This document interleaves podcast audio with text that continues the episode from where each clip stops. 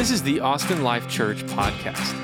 For more information, please visit us at austinlifechurch.com.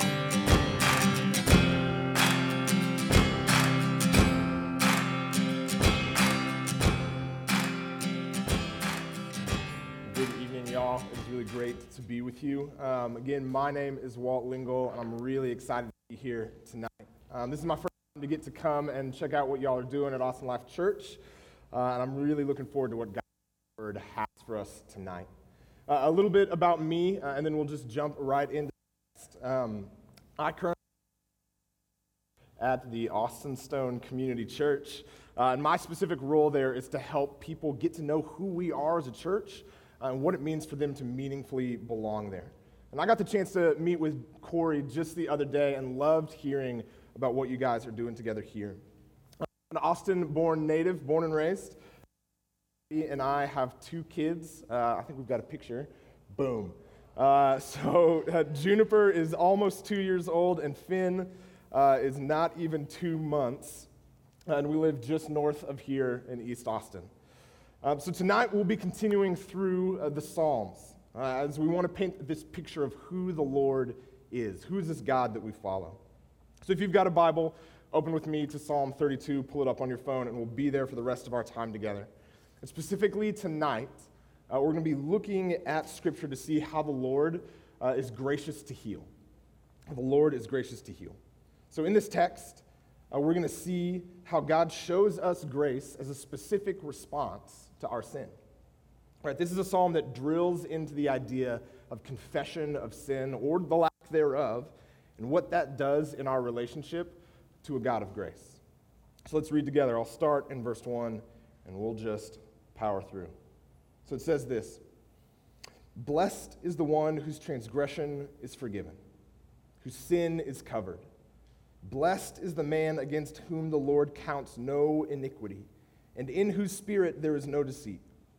For when I keep silent, my bones wasted away through my groaning all day long. For day and night your hand was heavy upon me. My strength was dried up as by the heat of summer.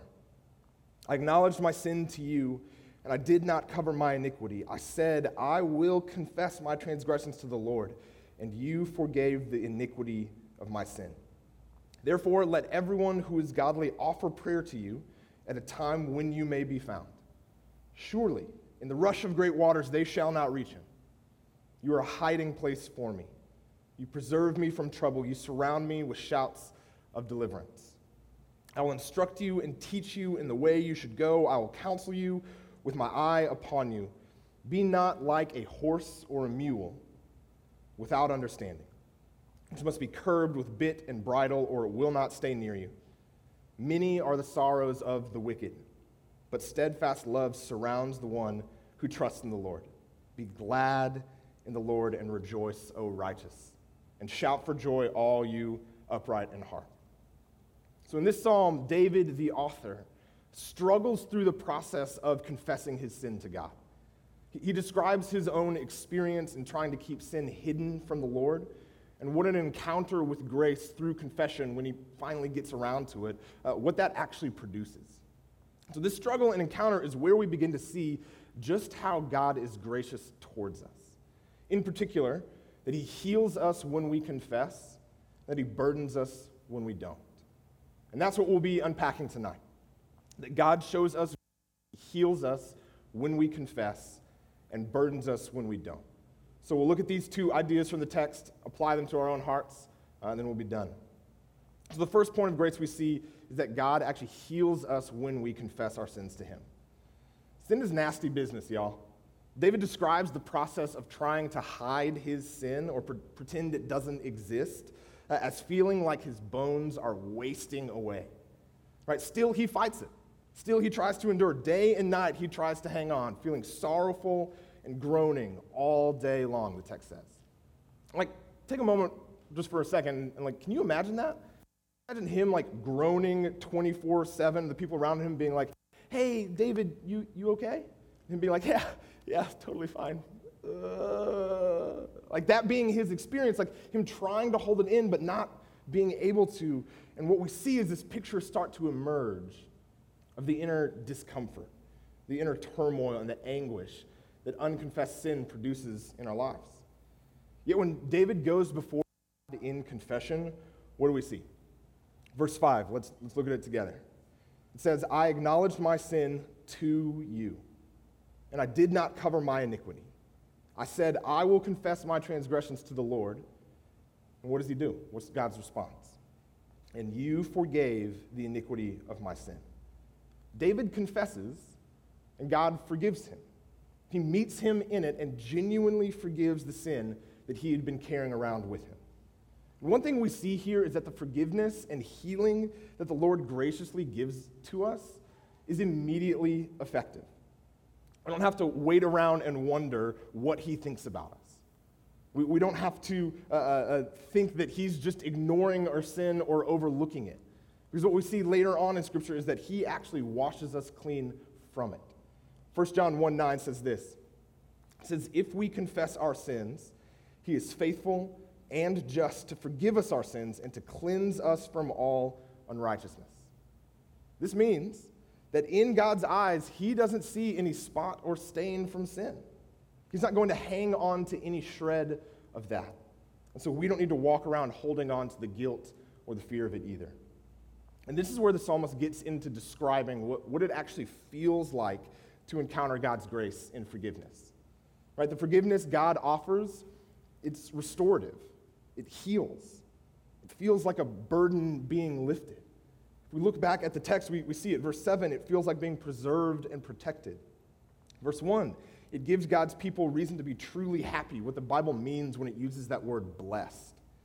Verse 11, it causes them to rejoice, to shout with joy. What was broken is restored, what was hurting is healed. And we get a glimpse of how this feels uh, in our own lives because we've tasted some of that uh, when we actually experience sharing something that's been on our heart with someone in our lives. Right, this is why we talk about getting things off our chests or getting a, a burden off our shoulders. Because to carry around that secret, to carry around that sin, is crushing. It's crushing. And if that's true even when shared between flawed, finite human beings, how much more so with a perfect and loving, infinite God who invites us to be known by Him, to confess to Him, and find grace. So, Abby and I have been married for about five years. Uh, and I remember when we were engaged, we were going through uh, premarital counseling with another couple uh, at our church. And this is basically an opportunity to like intentionally step in and talk about some of the different topics in marriage, uh, and then work through all of the good, bad, and ugly that comes up in your heart along the way. But there's this point in that whole process that they encourage us to set aside a night before we got married to just confess to one another, just fully disclose our lives, specifically to share any and all past sins, hurts, or brokenness in excruciating detail. No big deal, right? And I remember how terrified I was of doing that. Like looking back through my story, there is a lot of mess, and I don't always feel like the good guy. So everything in me was anxious and wanted to resist being. Why? I was afraid that at this point, if I brought that up, that I would get rejected. That past sin, if I shared it, man, it would go from bad to worse and ruin the relationship that I had now. I wanted to hide. I wanted to pretend. But we did it. Uh, I shared my mess with Abby, and she shared her mess with me, and our relationship, our marriage, stronger because of it. And I'll never forget for me how much of like a moment that was. Like just to be relieved, to finally be honest about parts of my story, to not be hiding anymore, to not fear that some future joy in our relationship could be darkened by the shadow of something in my past. It really did feel for me like being lifted. God is incredibly kind in the way that He genuinely lifts the burden of sin off of our shoulders when we bring it to Him. How He graciously heals people who are crushed by sin. We see this echoed later on when Jesus put specific words to it in Matthew 11. He says, Come to me, all who labor and are heavy laden, and I will give you rest. Take my yoke upon you and learn from me, for I am and lowly in heart, you will find rest for your souls. For my yoke is easy and my burden is light. When we confess, God gives us graciously, He gives us a way to restore our relationship with Him. He gives us healing when we come to Him. Our God of grace wants you to experience the healing that He has for you when you honestly tell Him you're broken, up. Is the promise of Scripture. Some of us, honestly, if, if, if we're just going to be real here, we don't have that experience of grace. Double microphone. But if we're real, like we don't have that experience of grace. We have confessed honestly before God, and we don't feel the way that David feels. Somehow that feeling of forgiveness and healing eludes us. We still feel crushed underneath the weight of our own sin. And Scripture tells us two things about this. First, there's the reality that we live in a broken world where we don't always feel or perceive rightly. And this is important because we live in a culture that says how you feel about something defines what is true about it. How I feel about myself defines what's true about me. How I feel about God defines what's true about God. Yet as Christians, we look to the words of Scripture to tell us what is true. In Romans 1, uh, it shows us that our minds and our hearts are broken because of sin, and we think, desire, and feel wrongly. So, to some degree, we have to admit that living in a fallen world means that we sometimes won't experience the feeling of the full extent of God's healing grace for us. Even though Scripture says that these things are undeniably true, that we are genuinely forgiven, that we are genuinely healed from our sin, that we are genuinely restored in relationship with God. Second thing that we see from Scripture is that God's promise, God's unbreakable promise, is that He is absolutely going to lift every weight and heal every wound in the end. The book of Revelation gives a picture of what that day will be like. In chapter 21, verse 3, it says this And I heard a loud voice from the throne saying, Behold, the dwelling place of God is with man. He will dwell with them, and they will be his people, and God himself will be with them as their God. He will wipe away every tear from their eyes, and death shall be no more. Neither shall there be mourning, nor crying, nor pain anymore, for the former things have passed away. God says, I am going to make all things new when he brings his kingdom to earth. On that day when he welcomes home those who have placed their faith in him. So even though we, not, we may not fully experience it now, God's promising that there is coming a time that he will make good on his promise to heal those who have confessed and sought his grace, and we will fully experience it then. But we also see from this psalm that God's grace and kindness goes beyond only offering forgiveness and healing when we willingly bring our sins to Him. Right? In Psalm 32, we see that He also demonstrates His grace by burdening us when we don't come to Him. His grace will pursue and burden us when we want to hide our sin. Look back at verses 3 and 4. They read, For when I kept silent, my bones wasted away through my groaning all day long. For day and night your hand was upon me. My strength was dried up as by the heat of summer. You may initially read this and, and think, that doesn't actually sound super fun or like much of a grace. Uh, but what this text is showing us is that God doesn't leave us alone in our sin. He pursues us even there to restore us.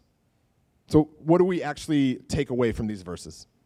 First thing, God is going to keep us aware of the consequences of sin. See, sin wants to deceive us. It wants to trick us into thinking that it is actually good and helpful when it's the opposite. It's poison that wants to taste sweet on the way down. So when David is keeping quiet about his sin, God lets him feel the true effects of it.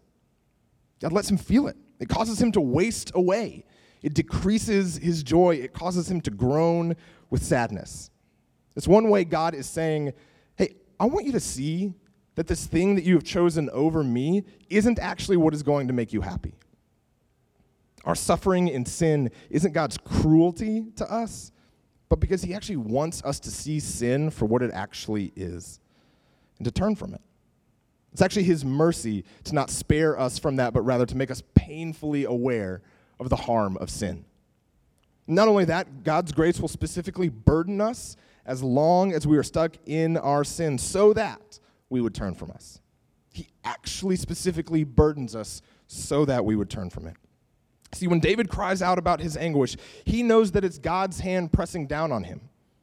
Look back at verse 4. He says, For day and night, your hand, not Satan's, not someone else's, it's God doing that.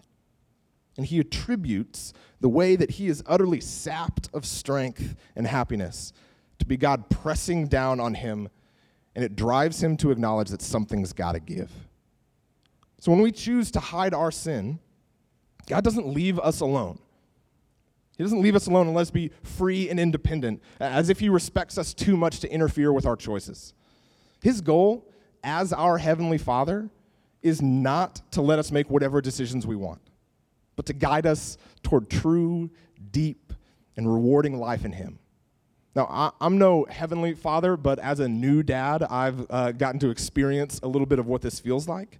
So, my daughter Juniper uh, is just old enough to be talking and communicating with us, which means that she is also just old enough to totally understand us and then totally disobey everything that we say. Uh, so, when we're playing in our front yard, uh, there's always this negotiation happening because I want to keep her safe and happy as we play in the yard.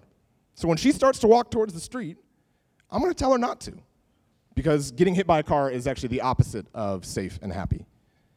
And when she keeps walking, my tone's going to change.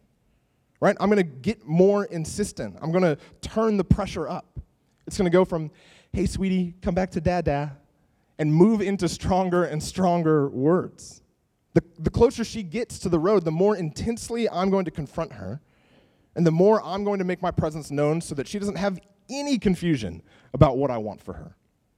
Now, would anybody watching this scene be like, hey, hey, dad, hey, chill out, all right? Chill. Uh, respect the girl's decisions. If she wants to walk towards the road, let her walk into the road. I mean, she's her own person. No, I would be a terrible father. It would be a disaster.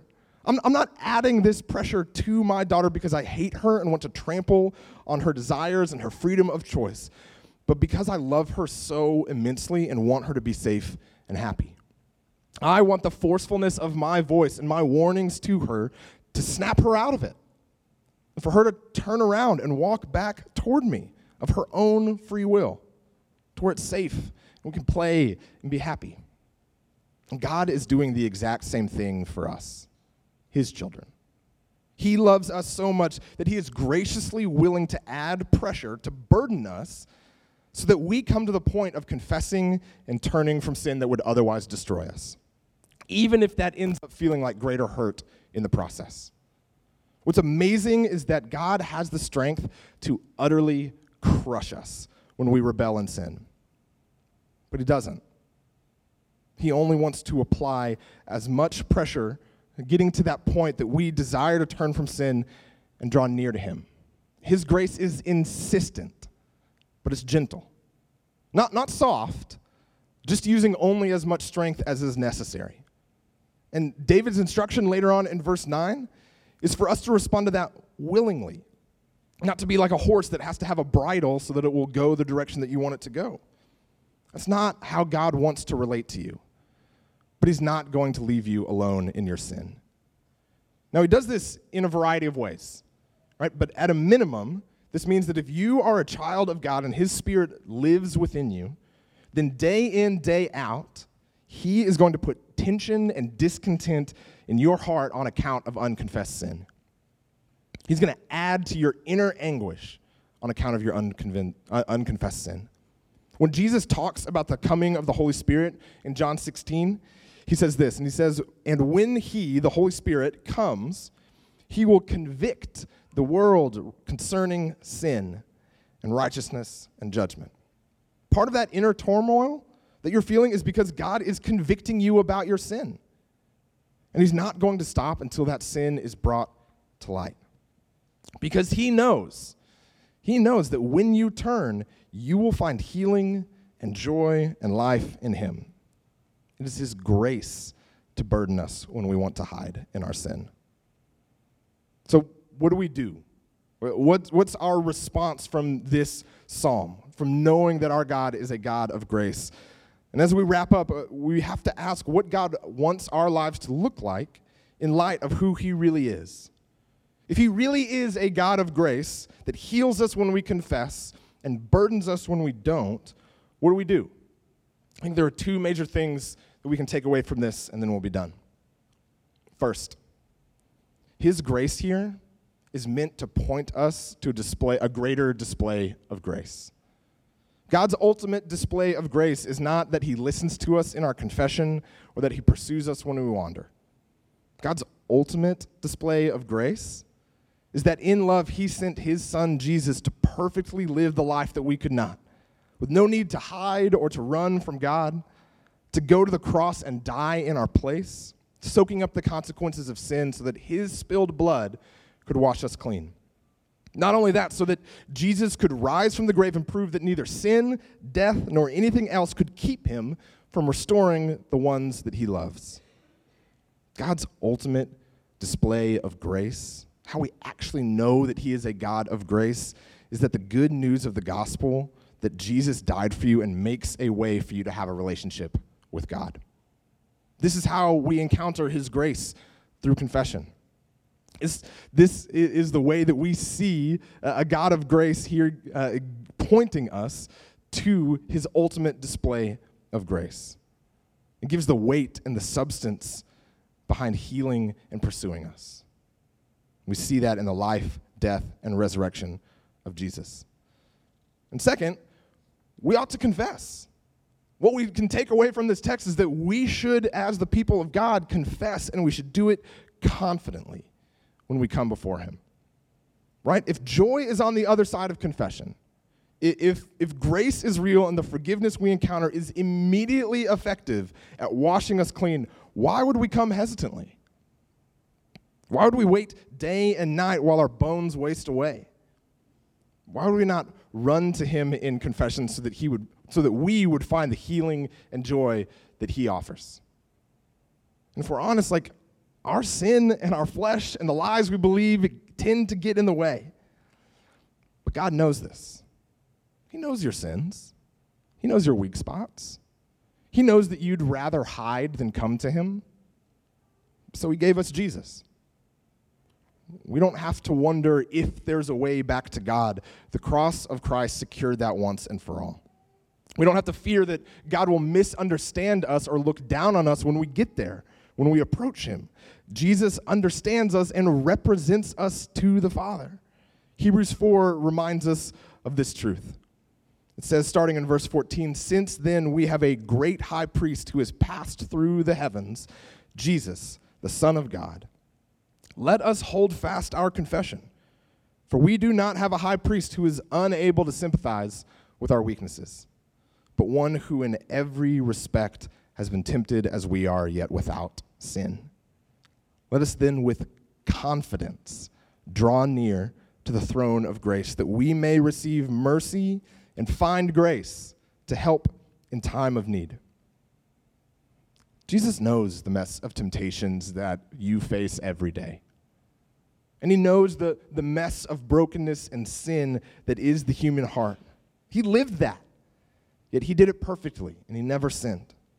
But that doesn't cause him to be harsh with us. No, he sympathizes with our weaknesses. He knows what it's like. The result?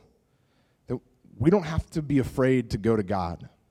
We don't have to be afraid that He is going to misunderstand us or be harsh on us.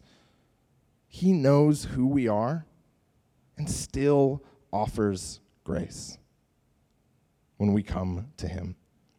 So we can confidently approach the throne of God, the throne of grace, the text says, and find mercy and help. And what else is confession?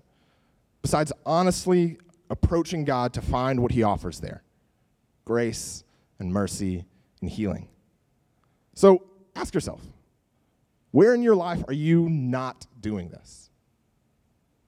Where in your life are you hiding sin and wasting away as a result? Wherever that is, Whatever sin, whatever thing, whatever, uh, whatever it might be that just popped into your mind, don't let today go by without seeking God in prayer. Verse 6 says, Therefore, let everyone who is godly offer prayer to you at a time when you may be found. God wants to be found by you now. He's invited you to come to Him. Don't wait. Bring that to God and trust me, you will find Him gracious and kind. Christian, where are you fearfully approaching God in your sin?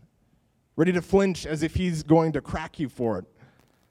Right? Jesus already bore that cost on the cross. The one representing you sympathizes with you. He invites you. He has promised mercy and grace. So confess confidently.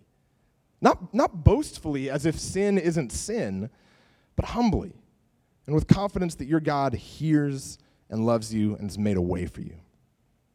If you're here tonight and you're not a Christian, I'm glad you've spent time looking at the Bible with us. Here's what God's word has for you tonight God has made a way for you to be restored, to be healed, to no longer be crushed and burdened underneath your sin, to no longer hide that, to no longer feel alone in that.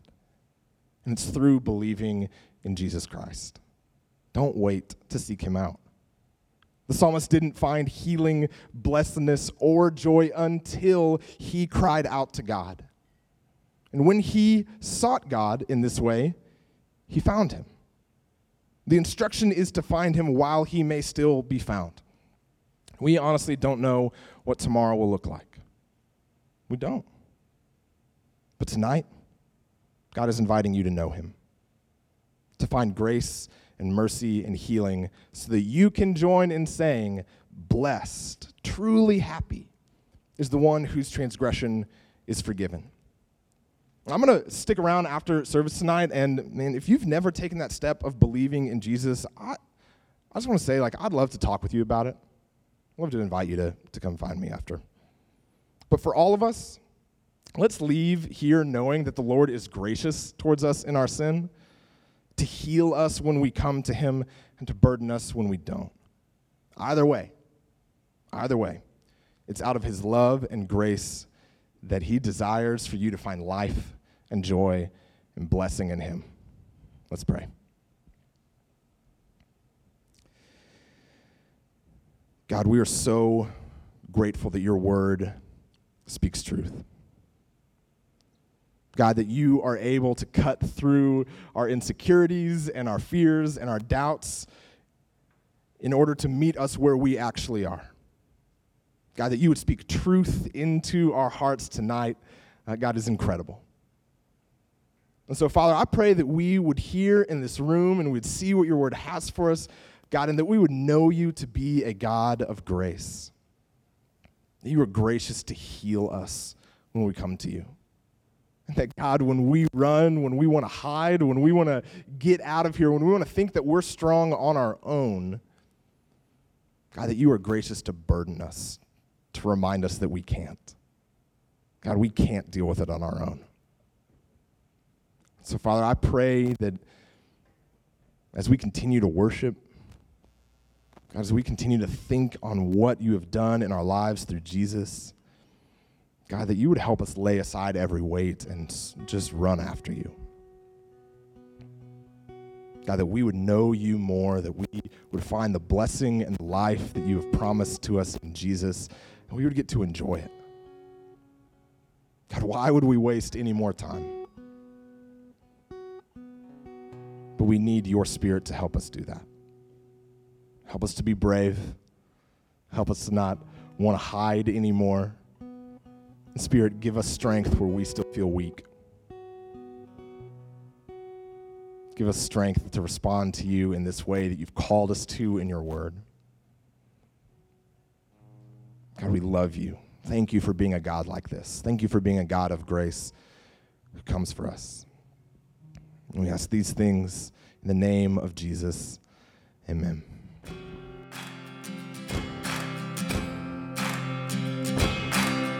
Thanks for tuning in to the Austin Life Church podcast. To help support us, please take a second to rate and review us on iTunes and visit us at austinlifechurch.com.